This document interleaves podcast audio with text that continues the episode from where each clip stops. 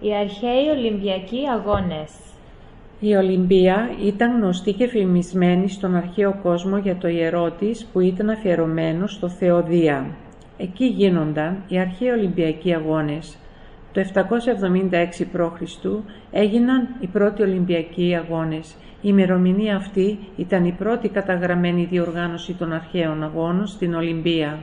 Στο χώρο αυτό συγκεντρώνονταν πολιτικοί, φιλόσοφοι και καλλιτέχνες.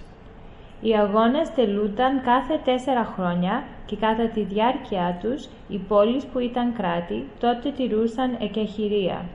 Τα αγωνίσματα των αρχαίων Ολυμπιακών Αγώνων ήταν οι αγώνες δρόμου, η πυγμαχία, η πάλη, το πένταθλο, το παγκράτιο και οι αρματοδρομίες. Στους Ολυμπιακούς Αγώνες επιτρεπόταν να πάρουν μέρος μόνο οι ελεύθεροι Έλληνες και οι γυναίκες δεν είχαν το δικαίωμα να συμμετάσχουν, αλλά ούτε και να παρακολουθούν τους αγώνες.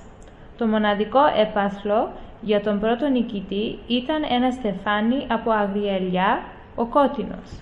Το 1896 έγιναν στην Αθήνα οι πρώτοι σύγχρονοι Ολυμπιακοί Αγώνες. Η μικρή τότε Ελλάδα έστειλε στον κόσμο ένα μήνυμα ειρήνης, ενότητας και φιλίας των λαών. Καμία άλλη χώρα δεν σκέφτηκε αυτή την Ολυμπιακή ιδέα. Οι αγώνες της Αθήνας έβαλαν τα γερά θεμέλια για μια διεθνή αθλητική εκδήλωση που έμελε να γίνει η μεγαλύτερη αθλητική γιορτή του πλανήτη. Από τότε οι αγώνες γίνονται σε διαφορετικές χώρες της γης και λαμβάνουν μέρος άντρες και γυναίκες. Στους πρώτους Ολυμπιακούς Αγώνες έλαβαν μέρος 245 αθλητές από 13 χώρες.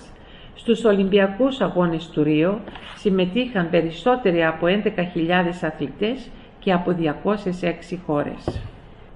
Ένα σπουδαίο πρόσωπο που ήταν ο αναβιωτής των Ολυμπιακών Αγώνων ήταν ο Γάλλος Βαρόνος Πιέρ Ντε Κουμπερτέν.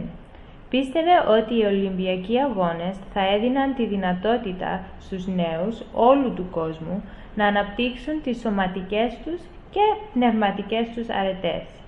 Πίστευε ότι ήταν μία ευκαιρία για να αναπτυχθούν δυνατοί δεσμοί φιλίας ανάμεσα στα διάφορα κράτη.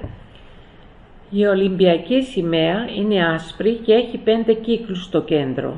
Τα χρώματα από τους κύκλους αντιπροσωπεύουν τις πέντε υπήρους και αυτά είναι μπλε, μαύρο, κόκκινο, κίτρινο και πράσινο.